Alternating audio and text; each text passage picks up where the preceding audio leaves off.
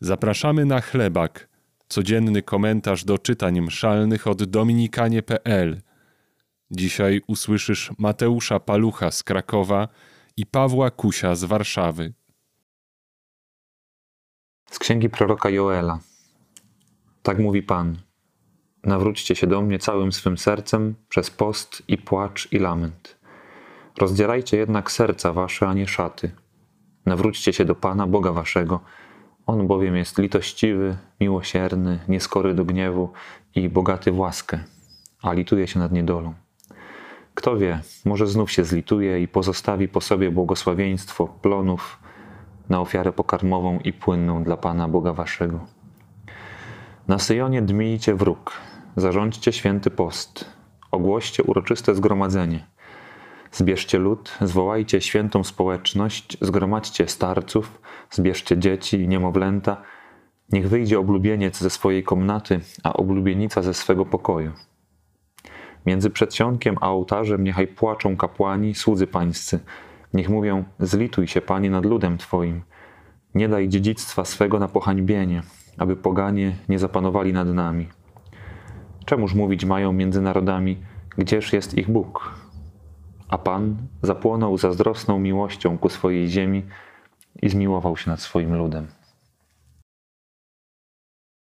Przyznam, że bardzo się cieszę z tego powodu, że Środa Popielcowa, pierwszy dzień Wielkiego Postu, w tym roku wypada 14 lutego, czyli w walentynki. Myślę, że to jest dobry znak, że idąc na posypanie głowy popiołem do kościoła, będziemy otoczeni zaserduszkowanym światem. Nasz krajobraz będzie prawdopodobnie tonął w różu. Wszędzie będą właśnie serduszka, będą zakochani. To będzie taki jeden wielki komunikat świata do nas, że tęsknimy za miłością, że miłość jest dla nas najważniejsza i że chcemy ją celebrować. I dobrze jest w takim klimacie miłości, chociaż wiem, że oczywiście to święto to jest pewna marketingowa pompa i wiąże się to właśnie z takimi często konsumpcyjnymi motywacjami, ale myślę, że gdzieś głębiej właśnie, gdzieś głębiej drzemie takie pragnienie celebrowania miłości, po prostu bycia kochanym. I z takim walentynkowym rozpoczęciem Wielkiego Postu mamy w tym roku do czynienia. I kiedy się wsłuchamy w pierwsze czytanie, w proroka Joela, to tam też y, znajdziemy bardzo mocne wyznanie miłości Boga, który mówi, że Jego miłość do nas jest miłością pełną zazdrości. On chce nas mieć całych dla siebie, chce nas mieć całych. Pan zapłonął zazdrosną miłością. I oczywiście w Wielkim Poście będzie bardzo dużo czasu i przestrzeni na wyrzeczenia, na trudy, na podejmowanie ascezy, właśnie różnego rodzaju postów. Ale myślę, że rozpocznijmy ten post myśląc sobie o miłości.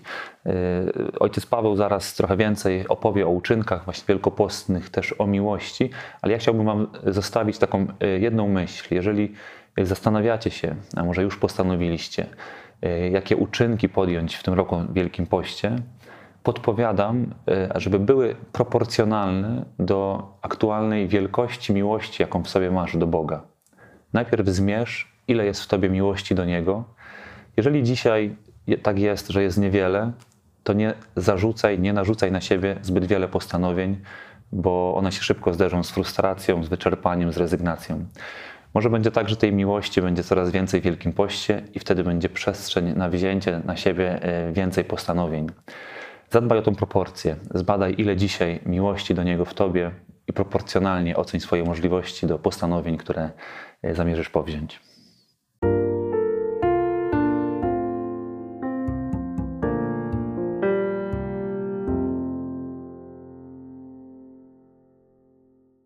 Z Ewangelii według świętego Mateusza.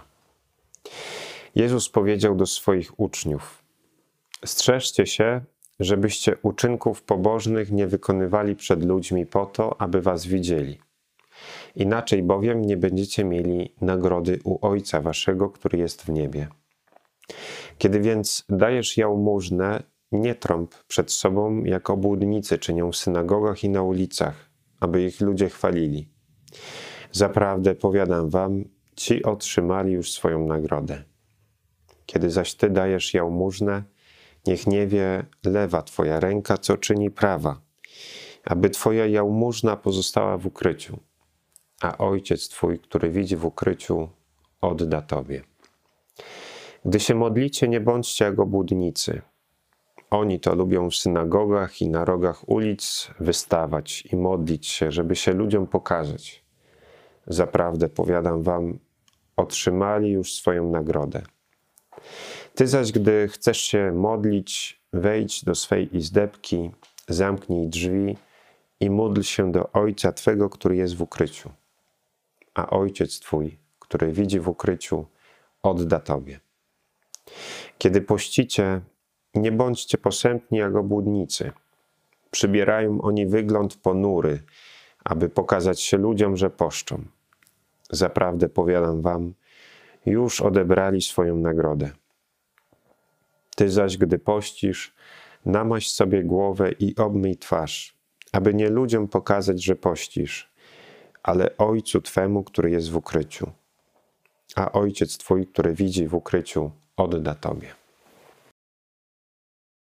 Wielki Post, który dzisiaj rozpoczynamy w Kościele, często kojarzymy z trzema praktykami wielkopostnymi, czyli jest to modlitwa, post i jałmużna.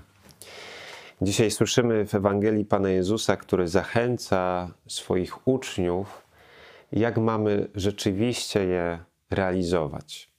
I możemy powiedzieć, że to są takie trzy klucze, które pozwalają nam dobrze przeżyć te 40 dni Wielkiego Postu, które jest przed nami.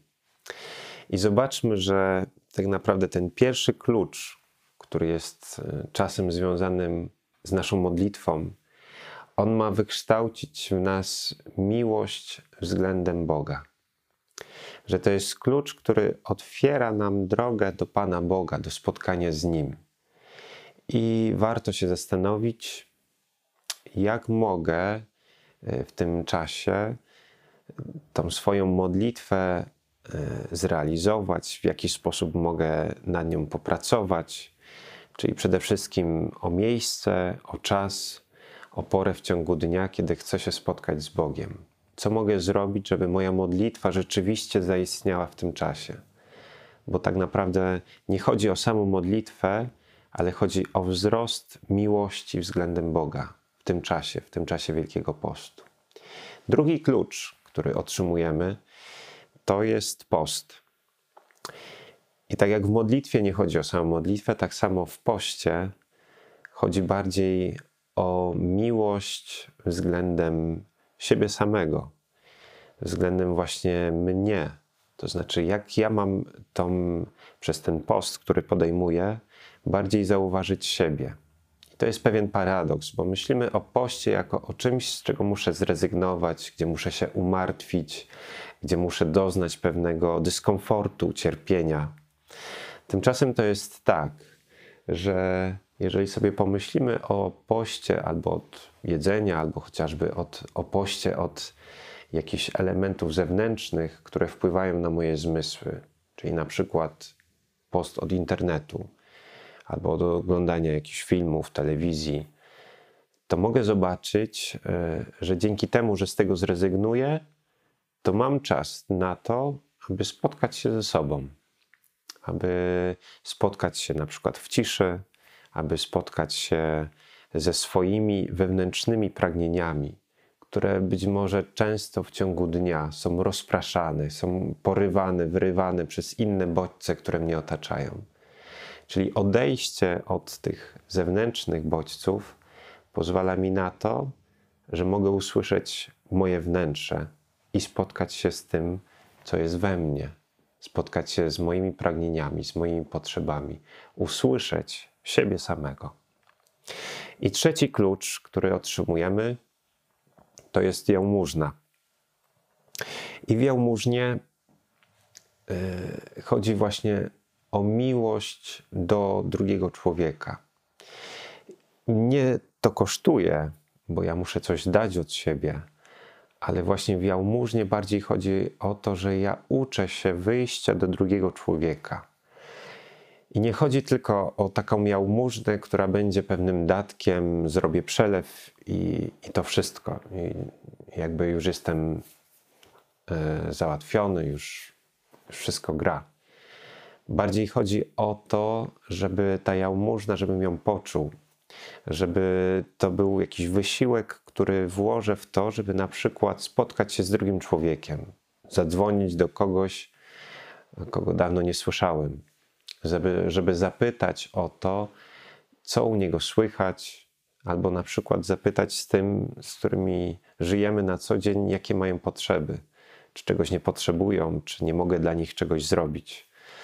To jest właśnie jakby realizowanie tego nakazu albo właśnie tej praktyki jałmużny, czyli realizowanie miłości do drugiego człowieka.